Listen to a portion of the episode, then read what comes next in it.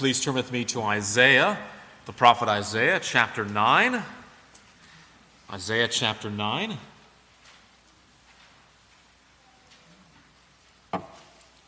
This time of year, we typically do a few sermons or possibly a short series that help us think about the incarnation of Jesus Christ. And the past couple of years that I've been with you, we've done a few studies on what we've called the songs of the Nativity. Songs like the Song of Simeon or uh, the Nunc Dimittis or the Song of the Angels, the Gloria in Excelsis Deo or Mary's Magnificat. But this year I wanted to study one of the great prophecies of the Messiah from Isaiah chapter 9. Because one of the most common emotions associated with this season is longing. Longing. We are longing for peace. We are longing for comfort. We are longing for resolution to conflicts and tensions and pain. We are longing for a Savior. And actually, the ancient church, for what it's worth, during this time taught just as much on Christ's second coming as they did his first. They remembered Jesus' first coming into the world at the Nativity, yes, but they longed for his second coming when he returns in power and judgment to vanquish all evil to right every wrong and to wipe away every tear. This year has been hard. It's been hard for a host of reasons. The economy, certainly, uh, the pending political season with all of its frustrations and upheavals. We've had some former church members die and go home to the Lord. We've had close loved ones of church members pass away. We've had some folks with various troubling diagnoses not a few people dealing with isolation, loneliness, worry, fallouts and consequences of sin. It's been a hard year in many instances. And so, what we need, more than anything else, more than another hot take, more than another talking head, more than another Dear Abby column of vapid advice, what we need is to cast our eyes yet again to the Savior and to his promises, to his glory to his power and to his splendor. We need to take to heart the exhortation of Hebrews 12, don't we? Therefore, lift your drooping hands and strengthen your weak knees and make straight paths for your feet, looking unto Jesus, the author and perfecter of our faith. That's my thesis this morning that in a world and season full of cynicism and full of discouragement, we need to lock our gaze on the one who is eminently worthy of our trust and our worship. So let's do that very thing. Isaiah chapter 9. We're going to be reading verses 2 through 7. Actually, I think we'll go ahead and read verse 1 as well, verses 1 through 7. And, and one of the things you'll notice as we read through this passage is that it is chock full of truth and comfort and promises and doctrine. It's the kind of passage that I'm not sure we can adequately address in, in one half hour sermon. It's one of those times where you, you, you pick up a passage weeks in advance and then you open up and realize there's so much going on here that we can't do it justice in just one week. So I think that's what we'll do is we'll return to this passage again in the future. But there's four titles that Isaiah uses in verse 6 to describe the coming Messiah. Wonderful counselor, the mighty God, the everlasting Father, and the Prince of Peace. And we'll return to this passage again, going through each of those descriptors. But for today, we're thinking about Christ Jesus, our wonderful counselor. So let's read the passage and then let's pray and ask for the Lord's help and blessing as we study his word. Isaiah chapter 9, beginning at verse 1 and reading through verse 7. This is God's holy word. Hear it. But there will be no gloom for her who was in anguish. In the former time, he brought into contempt the land of Zebulun and the land of Naphtali. But in the latter time, he has made glorious the way of the sea, the land beyond the Jordan, Galilee of the nations. The people who walked in darkness have seen a great light. Those who dwelt in a land of deep darkness, on them has light shone. You have multiplied the nation, you have increased its joy. They rejoice before you as with joy at the harvest, as they are glad when they divide the spoil. For the yoke of his burden and the staff for his shoulder, the rod of his oppressor, you have broken as on the day of Midian. For every boot of the tramping warrior in battle tumult, and every garment rolled in blood will be burned as fuel for the fire. For to us a child is born, to us a son is given, and the government shall be upon his shoulder. And his name shall be called Wonderful Counselor, Mighty God, Everlasting Father, Prince of Peace. Of the increase of his government and of peace there will be no end on the throne of David and over his kingdom to establish it and to uphold it with justice with right and with righteousness from this time forth and forevermore. The zeal of the lord of hosts will do this. Amen. Thus far god's holy and inspired and inerrant word to us this day. May he write its eternal truth on all our hearts. Would you pray with me again friends? Oh lord we pray that you would grant us the ministry of the holy spirit to illumine these words on the printed page as we read, as we have just read them, as we read them again, as we study them, that you would give us insight and understanding. And then that you would seal these truths to our hearts forever. For the glory of you, our triune God, Father, Son, and Holy Spirit. Amen. If you all are classical music lovers, every time we read through that passage, you can already hear the stunning movement from Handel's Messiah every time you read those words. Wonderful counselor, the mighty God, the everlasting Father, the Prince of Peace. Wonderful counselor is what we're thinking about, particularly this morning. Wonderful is one of those words that has become a little bit cheapened and a little bit of a throwaway word in our day, hasn't it? Oh, how was the restaurant? Oh, it was wonderful. Oh, how was your vacation with the relatives? Oh, it was wonderful. And frankly, depending on your relatives, that may be in question. Wonderful is a word that gets thrown around a lot at this time of year. It's a Wonderful Life will be on TV for the billionth time. You will probably hear It's the Most Wonderful Time of the Year on the radio an average of 37 times this week. Yes, that's a true statistic. I looked it up. Wonder wonderful. And then, of course, the, the next noun, counselor, wonderful counselor. And I don't know about you, but counselor is not typically a word that I associate with Christmas. Uh, when I think of counselor, at least in my head, I initially think of camp counselor, probably because I was one for a couple of years. That was my summer job in college for a few seasons. And so I think of tug of war and jet skis and campfires and lots of yelling. But a number of years ago, I was speaking with a, a church member about this passage, about Isaiah 9, and about the descriptors used about the Messiah. And we were thinking about Jesus as the wonderful counselor and the notion of counselor and the incarnation and how I don't naturally make the connection. And this church member said, Oh, well, counselor is who you go to see once the holidays are finally over. After you've racked up your credit card debt and the relatives and the in laws have finally gone home and your emotions are spent and you've been irritated beyond belief, the counselor helps you recover from Christmas. I appreciated the connection she was trying to make, but I don't think that's quite what the prophet Isaiah had in mind. What can we make of this first title given to the coming Messiah, given to the Christ child in Isaiah 9 6, Wonderful Counselor? Well, let's start first for, by thinking about the historical context for a few moments. Isaiah chapter 9, no surprise, follows Isaiah chapter 8, and back in Isaiah chapter 8, the prophet was making some pretty dark predictions regarding the future of the people of God. If you have a Bible open, you can take a look there. Just let your eyes glance at some of those closing verses of Isaiah chapter 8, verse 22. See what he says. And they will look to the earth, but behold, distress and darkness, the gloom of anguish, and they will be thrust into thick darkness. It's a very grim picture. Judgment and darkness is coming on account of the sins of the people of Israel. But then chapter 9 opens, and what a contrast as you step into chapter 9, having come out of chapter 8.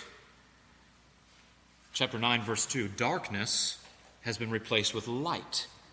The people who walked in darkness, verse 2, have seen a great light. Verse 3 instead of sorrow, Isaiah says there will be joy. You have multiplied the nation, you have increased its joy. They rejoice before you as with joy after the harvest, as they are glad when they divide the spoil. He's saying there's a day coming when instead of being another cycle of defeat after a war, when the population is decimated, actually quite the opposite of the population being decimated, the Lord is going to multiply the nation. He's, he's going to grow it, He's going to increase it. He's going to increase the population of those who dwell in this land that is ruled by the coming Messiah. The population will grow. They are going to have joy that's like the joy of a people at the end of harvest season. When, when there's an abundance of food and feasting to go around, it's a time of great celebration. That's what it will be like when this counselor comes. It will be like when an army has conquered a wicked enemy and they divide the spoil from the battle and, and they, they spread around the riches for everyone to enjoy. It, it's that kind of joy and that kind of celebration that will be happening when this Messiah comes around. Great exchanges, light instead of darkness, joy instead of sorrow. There in verses 4 and 5. Back in chapter 8, it said oppression was coming, but then chapter 9 tells us that freedom shall replace it. See there? The rod of his oppressor, middle, midway through verse 4, the rod of his oppressor you have broken as on the day of Midian, for the yoke of his burden and the staff for his shoulder, for every boot of the tramping warrior in battle tumult, and every garment rolled in blood will be burned as fuel for the fire. This yoke that used to weigh you down, God says to his people, it's going to be your walking stick. This oppression that used to weigh heavily upon you and cause you torment and misery is going to be a staff to aid you as you stroll along the way, the smooth way, the righteous way, the way of liberty and blessing in me. And those bloody boots, those garments of your enemies, you can use them for kindling for your campfires to keep you warm because there's no need for them anymore. The strife and the warfare have ended. War's over. Peace is coming. There's new hope. A time for joy is coming, Isaiah says. The dawning of new light, the dawning of a new day. And, irony of ironies, it's a message of hope and peace and strength, all these things, but it's a message entirely focused on the birth of a child, a baby. Verse 6 For to us a child is born, to us a son is given, and the government will be upon his shoulders now, the New Testament makes it very clear that these verses are fulfilled in the coming of our Lord Jesus. Matthew chapter 4, verses 15 and 16 quote these verses as being fulfilled with the birth of Mary's boy, the Lord Jesus. He is the child, he is the child whose birth is the cause, the occasion for those who were in darkness to see the great light, for those in sorrow to now be full of joy. But then, of course, the natural question becomes what is it about this child that makes all the difference? That makes him this, this great turning point for redemptive history, for human history, that makes him the great turning point for all who trust in him? Well, those four names, those four descriptors given there in verse 6 helps us to answer that. Some of you may know this, but in ancient Near Eastern culture, in the ancient world, when a new king ascended to the throne, he would often take additional names, sometimes titles but often additional personal names by which you could refer to him. And the reason for adopting those names is because they became clear signals of what he intended his reign to accomplish. They gave the people a signal or a sense of his agenda, the things that he hoped to accomplish during his reign. So, for example, if we had a king today named Bill and he took the name Alexander when he came up to the throne, that's probably a reference to Alexander the Great, the father of the great Greek Empire. And when he takes that name, what he's doing is he's sending a signal that he probably intends to expand territory and to build a kingdom and further an empire. Modern day kings will do this as well. They have their birth name, but then when they become the monarch, they take on a regnal name. Taking a certain name sends a signal. The priorities of those who bore this name in the past, these will be my priorities as well. Well, that's somewhat analogous to how these names function here in verse 6. They tell us what Jesus has come to do. This king is born, or he will be born. What will that reign signify? What will that reign accomplish? What will be his holy agenda? Jesus the Messiah, Isaiah says, has come to be the wonderful counselor, the mighty God, the everlasting Father, and the Prince of Peace. So that's the first thing we need to think about today as we think about wonderful counselors. Think first about wonderful. Wonderful. We're told that Christ is wonderful. And, and in some ways, it's, it's a bit of an unfortunate translation, not because there's anything wrong with Scripture, but because there's everything wrong with us. We typically use the word wonderful very emotionally, very subjectively. But that's the way that all the major English translations render this verse wonderful counselor. Uh, there were two that I found that put it a little differently.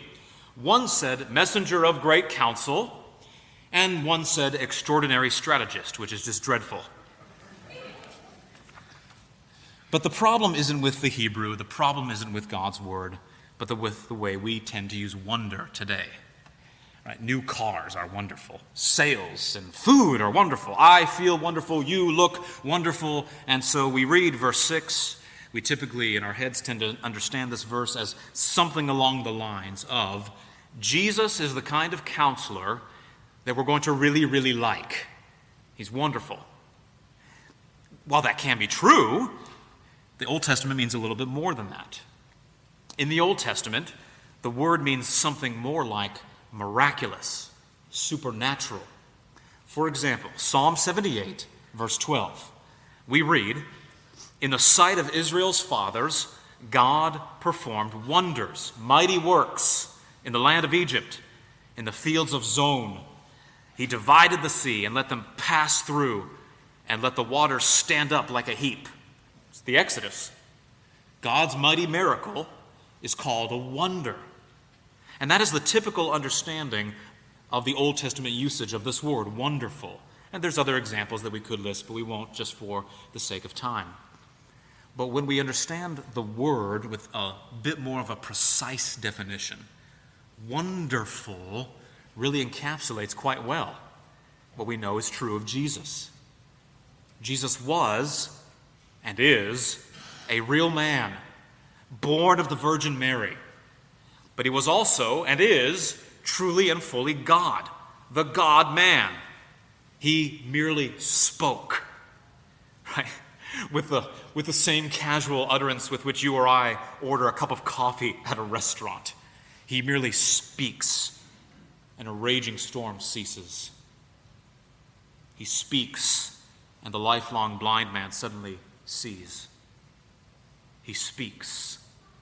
He breathes just a word Lazarus, come out! And the dead were raised to life.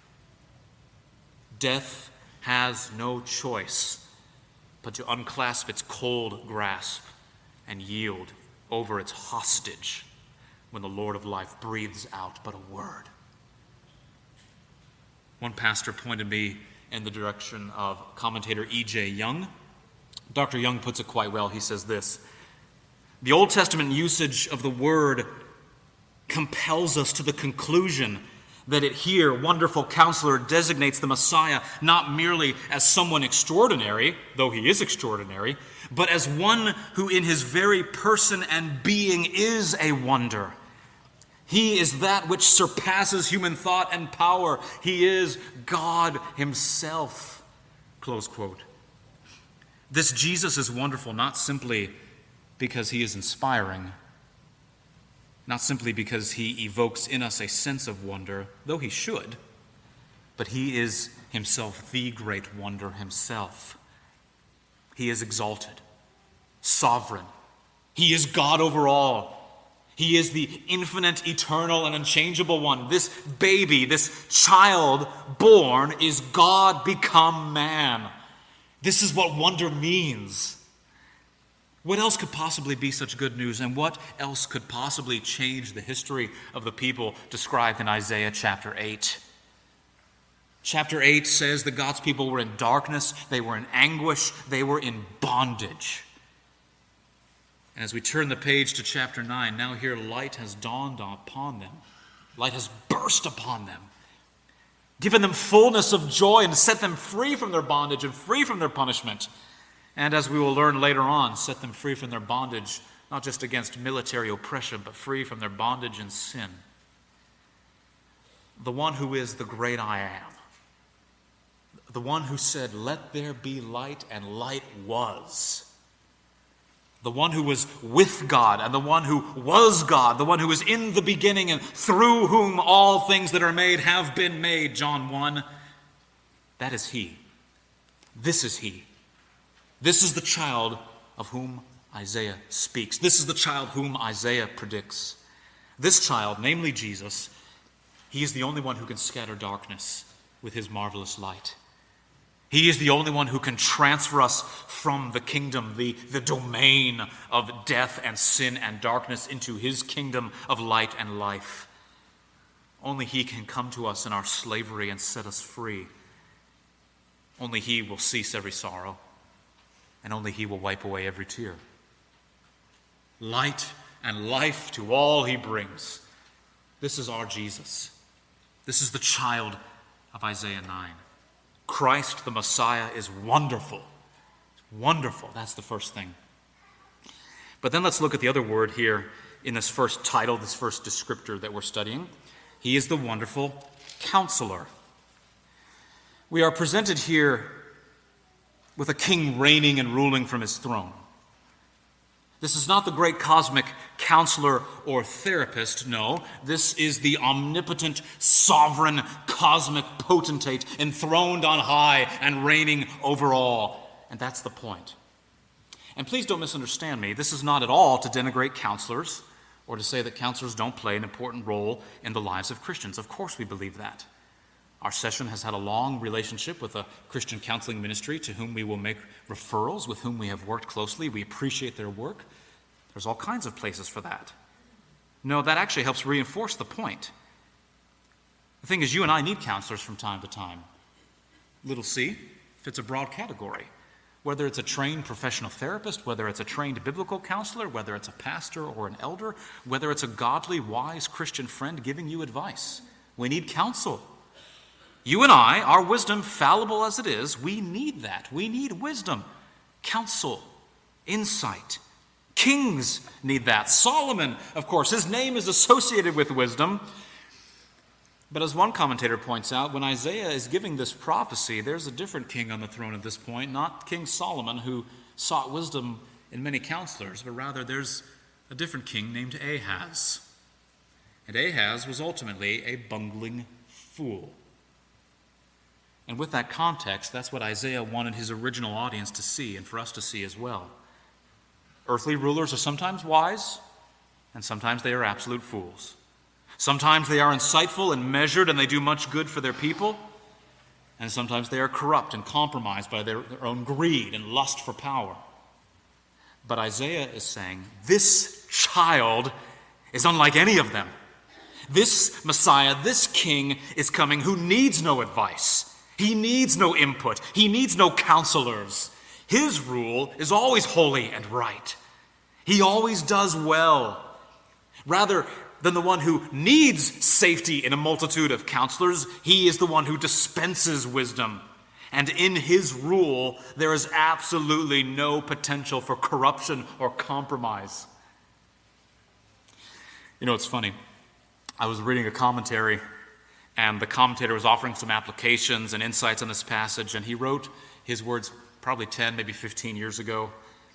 He said, Now we live in a time when many people find it hard to trust our elected officials and our leaders. Cynicism abounds, uncertainty about the future is commonplace, corruption is real, bias is normal, and money, more often than not, carries more influence than high ideals. Close quote. And boy, isn't that true. People are cynical, they're skeptical. the institutions that we once trusted, even a generation ago, that we regarded as virtuous. People don't share those sentiments anymore. I don't know about you, but I'm very prone to cynicism personally. And Isaiah is reminding us that yes, yes, you may be cynical, but your hope should never have ultimately been in such figures in the first place. Isn't that what we sing all the time? And we sing that wonderful psalm, Psalm 146 Put no confidence in princes, nor for help on man depend. He shall die to dust returning, and his purposes shall end.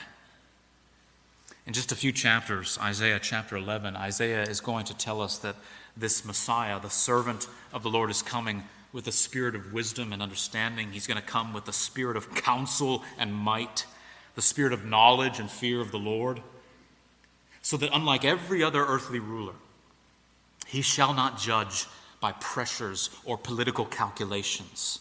He shall not judge by economic impact or the path of least resistance. He shall not judge by deceitful information. No, Isaiah says, with righteousness he will judge the poor and decide with equity the meek of the earth. You say, finally, finally, finally, finally. Here's a king. Here's a leader. Here's a figure you can trust. And he will always do right. He will always govern with purity and integrity. He will always do that which is holy. And he will always, always do all things well. And it is true that he's a wonderful counselor because, as we said in the first half of the sermon, he is a great wonder, the God man. God and man in hypostatic union forever and ever. He is truly and fully God. But he's also the wonderful counselor because he's truly and fully man. Christ Jesus was born into this world to live a life fully man. He grew up. Luke 2:52 tells us he increased in wisdom and stature and in favor with God and man. He's been touched with the feeling of our infirmities. Hebrews 4:15 we read earlier, he is able to sympathize with us in our weaknesses. That is to say, Christ Jesus knows you. Yes, even you. Even me.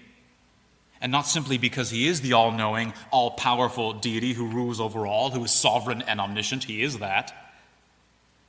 But he knows because he has been one with you in your humanity. He has, in a manner of speaking, walked in your shoes. Incidentally, whether it's right or wrong, it is very interesting.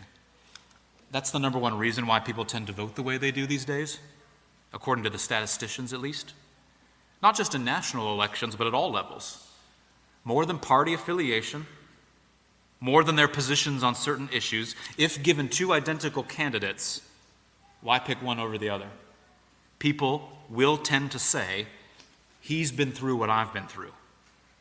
It seems like he can relate to a guy like me.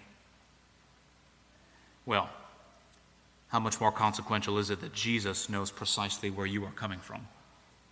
Jesus knows what it is to endure injustice, to be wronged. He knows the joys of friendships, the demands of family, the frustration of loved ones who don't get it. Here's the Messiah ministering right before their very eyes, and his own family wants to haul him back inside as a man out of his mind. I don't know if your family has ever quite accused you of that. The pain of being lied about and the pain of betrayal. He knows you omnisciently, but he also knows you because he knows exactly what the human experience is like. He has been plunged into the depths of human sorrow and more than you or I will ever experience. He has known total dereliction and even, even the perception or the sensation of God's abandonment. He takes David's words, recall Psalm 22 My God, my God, why have you forsaken me? And he makes them his own as he hangs there on Calvary's cross, bearing the guilt of sin, not his sin, bearing yours and mine. He has known cosmic wrath and condemnation. And Because of him, you never need to, Christian, and you never shall. And because of what he endured at the cross, and because of his death, and because of his resurrection, as one man put it, every plague of the human heart finds in Jesus a wonderful counselor who hears with understanding when no one else understands, who loves without reserve when everyone else holds back, who gives grace to pardon and to cleanse and to comfort and uphold you when every other resource runs dry. Close quote. Jesus Christ, the Messiah, is truly a wonderful counselor. He is a sufficient Savior. He's all that you need. My friends, my hope for all of us during this season is that we might stop looking to bankrupt resources, bankrupt leaders, bankrupt methods, and bankrupt worldly wisdom. That we here in the church might be able to rise above the world's cynicism, certainly to rise above the materialism of the season because we know, because we want the whole world to know, the only true source of hope and joy and liberty that is entirely reliable and thoroughly life giving. Friends, this season, let's look again, fixing our eyes on Jesus, Isaiah's wonderful counselor. He's worthy of all your trust and all your worship. Cling to him evermore, beloved. Come, let us adore him. Let's pray together. Our Father, we do thank you for the wonderful counselor, your Son, our Savior, the Lord Jesus, the God man, he who knows our frame and who is familiar with our sorrows and acquainted with all our griefs. Forgive us for ever looking to any bankrupt source of worldly hope or putting any confidence in the princes of man. But Lord, help us again this season and this coming year to look afresh to Christ, our anchor of hope in heaven the anchor of souls. We do long for his coming again. And may it be true of all of us here that he is our all in all. Amen.